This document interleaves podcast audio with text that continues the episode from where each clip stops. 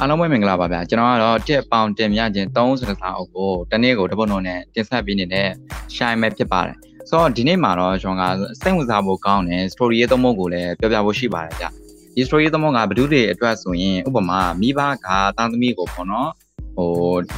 နဲမထိန်ချုံနိုင်တဲ့အခါမျိုးပေါ့ဥပမာသားသမီးမိဘခိုင်းချင်တဲ့အလုပ်ကိုသားသမီးကပေးခဲ့လုပ်နေတဲ့အခါမျိုးတွေ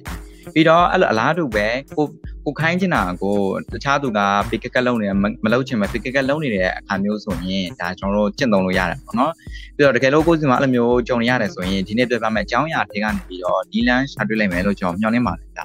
ဆိုတော့ okay ဒီနေ့ကျွန်တော် story ရေးသုံးဖို့ကိုကျွန်တော်ပြပြမယ်ဆိုတော့ပထမတစ်ပုဒ်ကအမေရိကန်နိုင်အမေရိကမှာရှိတဲ့အကြောင်းတစ်ကြောင်းပေါ့နော်အဲ့ဒီမှာကြောင်းတက်နေကြတဲ့ဆဲချော်တက်ကောင်မလေးတွေချားမှာနှခမ်းကြီးဆိုတဲ့ယဉ်ကျေးမှုခစ်စားနေတဲ့အချင်းပေါ့ဗျာနှခမ်းကြီးရဲ့သူတို့ကအတန်းချိန်ပြီးသွားပြီဆိုတာနဲ့ ဒါတန်ခင်းတန်းစင်ခန်းတဲ့ဝင်ဝင်ပြီးနှခမ်းကြီးတွေကိုအလူရဆိုးချတယ်ပြီးသွားတော့သူတို့ဆိုးထားတဲ့နှခမ်းကြီးလေးပေါ့နော်သူတို့ဗဇက်တွေနဲ့ဒါတန်းစင်ခန်းထဲမှာရှိတဲ့ကြီးမှန်အကြီးကြီးတွေကိုမှန်ပေါ်မှာပေါ့နော်နန်းကြတယ်အဲ့တော့မှန်ပေါ်မှာနှခမ်းကြီးຢာတွေကအများကြီးကြံခဲ့ကြံခဲ့တယ်ပေါ့နော်အဲ့တော့ဒါကိုတွေ့ရဆရာမကသူတို့ပေါ့နော်ဟိုဒါကိုမလုပ်ချဖို့ ဆုံးမတယ်ဒါပေမဲ့ဘယ်သူမှနားမထောင်အဲ့တော့ဆရာမကဒီကျောင်းသူကျောင်းသားကျောင်းအဓိကတော့ကျောင်းသူတွေပေါ့နော်ကျောင်းသူတွေကိုတန့်စင်ခံနဲ့ခေါ်သွားတယ်ပြီးတော့ပေါ့နော်ဒါသူကဟဲ့ဒီမှာမှန်ပေါ်မှာပေးနေတဲ့နှခမ်းနေရာတွေကိုတောက်ရတာလွယ်တာမဟုတ်ဘူးဆိုပြီးတော့ဒါဆရာမကကျောင်းသူတွေကိုပြောပြတယ်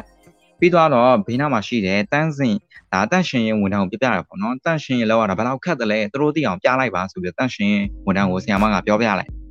အဲ့တော့ဘာလို့လဲဆိုတော့တန့်ရှင်ရင်ဝန်ထမ်းက ကြံတိုက်ဒုတ်ကိုယူတယ်ပြီးတော့ဒုတ်ကိုပေါ့နော်အင်တာအိုးထဲကိုတက်လိုက်ပြီးတော့ပါလာတဲ့အင်တာရေတွေကိုညှစ်ချတယ်ပြီးတော့မှအဲ့ဒီဒုံနှမှန်ကိုတိုက်ပြတယ်အဲ့တော့ဗောနော်ပြီးတော့နောက်အဲ့လိုထက်ကထက်ကမှန်ကိုတိုက်ပြတဲ့အခါကျတော့ဘာဖြစ်လဲဆိုတော့ဟိုခုနကမပြောမရဆိုမြအကြောင်းသူလေးတွေပေါ့နော်သူရဲ့နှခမ်းတွေကိုမှန်ပေါ်မှာဒါနန်းကြတဲ့ delay อ่ะမတွေ့ရတော့ဘူးပေါ့နော်နောက်ပိုင်းအဲ့တော့ရွေးချယ်ခြင်းဘီတုကဆိုတာအဲ့ဒါပဲဗျ ကိုဖြစ်ချင်တာကိုဖြစ်ဖို့သူများတွေကိုအတင်းတိုက်တူနေစားမလို့ဘူးအမိတ်ပေးနေစားလည်းမလို့ဘူးအာနာနေပြနေစားလည်းမလို့ဘူးအဲ့တော့သူတို့မှသူတို့ကိုယ်ပိုင်ရွေးချယ်ခွင့်ဆိုတာရှိတယ်ဒါအဲ့ဒါကိုကျွန်တော်ကလက်ခံရကိုလိုချင်တဲ့ဟာကိုသူတို့ရွေးဖို့တိုက်တွန်းပေးလို့ရတယ်ခုနကပေါ့နော်ဖြစ်ရမှာဆိုရင်အကြောင်းသူလေးတွေကမှန်ကုန်နှခမ်းနေနဲ့ထန်ထန်ချင်းနန်းခွင့်ရှိတယ်ပေါ့နော်ဒါပေမဲ့သူတို့နန်းနေတဲ့မှန်ကိုအင်နာအိုးထက်ကရင်းနဲ့ဆေးတယ်ဆိုတာအခုသူတို့သိသွားကြပြီအဲ့တော့မှန်ကိုဘယ်သူမှမနန်းကျင်တော့ဘူးဗျ အဲ့တော့ចောင်းသူတွေရဲ့ဒါရွေးချက်ကုန်ပိတ်ပင်လိုက်တာမဟုတ်ဘူးเนาะဒါပေမဲ့သူတို့လှုပ်ချင်ရင်ဆက်လုပ်လို့ရသေးတယ်ဒါဆီယာမဘက်ကတိဆောက်ပြလိုက်တဲ့ရွေးချယ်ခြင်းဘီသူကပေါ့နော်အဲ့တော့ចောင်းသားတွေအတွက်ရေးစရာလွယ်သွားတယ်အဲ့တော့သူတို့နောက်ထပ်ဆက်မလုပ်တော့ဘူးပေါ့နော်ဒါကဖြစ်ရတစ်ခုအဲ့တော့နောက်ဖြစ်ရတစ်ခုကလန်နာမှာရှိတဲ့ဓာတ်ပုံပြတိုက်တစ်ခုမှာပေါ့နော်ပြဿနာတစ်ခုဖြစ်နေကြပြတိုက်ကိုပြတိုက်ကိုပေါ့နော်လာကြည့်တဲ့သူတွေထဲမှာအပေါ်ဓာတ်ကိုတက်ကြည့်တဲ့လူကမရှိသလောက်ရှားတယ် အဲမြင်းကြီးထက်မှာပဲလူတွေကပြည့်နေတာပေါ့နော်အဲ့လာကိုဒီကအုတ်ချုပ်သူတွေကဒါသူတို့ဟိုအပေါ်ဓာတ်ကိုလည်းလာစေချင်တယ်ပေါ့နော်ဒါပေမဲ့အတော်များများကမြင်းကြီးတက်မှာပဲသူတွေစုပြုံနေဖြစ်နေတဲ့ကြောင့်မို့သူတို့ဘယ်လိုဆုံးဖြတ်လိုက်လဲဆိုတော့ပြတိုင်းဝင်ပေါက်ကိုနေရာပြောင်းပြလိုက်ဝင်ပေါက်မဝင်ခြင်းနေရာမှာဆက်လက်ကအကြီးကြီးခုတက်ထားတယ်ပြီးတော့ရင်ဆက်လက်ကားနဲ့တက်လို့တက်သွားလိုက်ရင်ပေါ့နော်အပေါ်ဆုံးထက်ကိုရောက်မယ်ပေါ့အဲအရင်တော့ကလို့ဒါပထမဆုံးဓာတ်မှာပဲထားတာမဟုတ်ဘူးအခုဟို အခုဟိုထိတ်ဆုံးထက်ကိုတွထားထားလိုက်ရပေါ့နော်အဲ့တော့တကယ်လို့များကြားတိုက်ကိုဝင်ဝင်လင်းရောလာလေးလာတဲ့သူကဒါသူကြည့်ကျင်တယ်ဆိုရင်ဟိုအပေါ်ဆုံးဒီသူတက်ရမှာပေါ့နော်အဲ့တော့သူတို့စနစ်အဲ့လိုမျိုးပြောင်းပြလိုက်တယ်အဲ့တော့အာပြီးတော့ဒါအဲ့လိုလုံးလဲတဲ့အတွက်ကြောင့်မို့ဘာဖြစ်လဲဆိုတော့ဒါ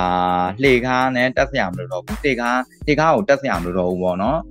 အာပြီးတော့သူအားကြည့်ချင်တယ်ဆိုရင်ထိတ်ကိုဟိုသူကိုတိုင်ကိုကြားသွားပြီးတော့တက်ရတယ်ပေါ့ဒါကရွေးချယ်ခြင်းပြီးသူကပဲ ဒါကဖြစ်ရတစ်ခုပေါ့နော်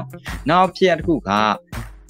အာဒီအမေရိအင်္ဂလန်နိုင်ငံမှာရှိတဲ့ပြည်နယ်တစ်ခုမှာပေါ့နော်ရွာလေးတစ်ရွာမှာအမိုက်ပြစ်တဲ့သူတွေကြောင့်အခက်တွေ့နေတယ်ဗျတကြားလုံးခွန်နေပြီးတော့အေးအေးဘူးခွန်နေလမ်းမှာပြန့်ကျဲနေတာပဲအဲ့တော့ရွာရဲ့ store ဆိုင်ပိုင်ရှင်ကသူ့ဆိုင်မှာမုတ်တွေအေးအေးတွေလာဝယ်နေတဲ့ကလေးတွေကိုပြဿနာမရှာဘူးအမိုက်မပြစ်နဲ့လို့လည်းမပြောဘူး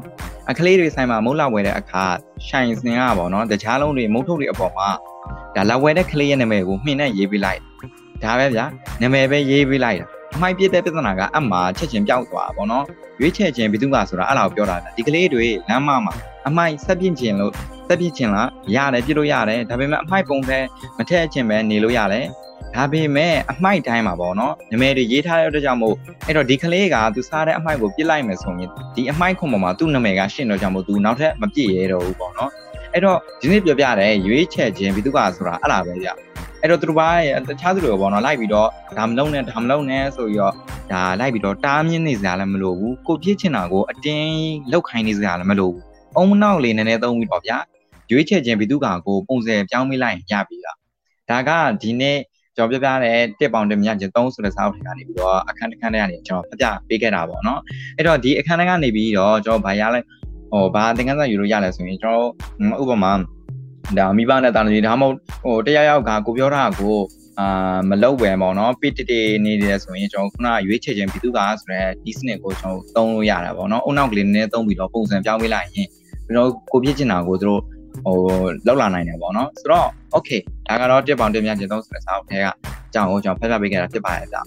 တော့ကျွန်တော်နောက်အခါမှာပြန်ပြီးတော့ဆွေးနွေးကြရအောင်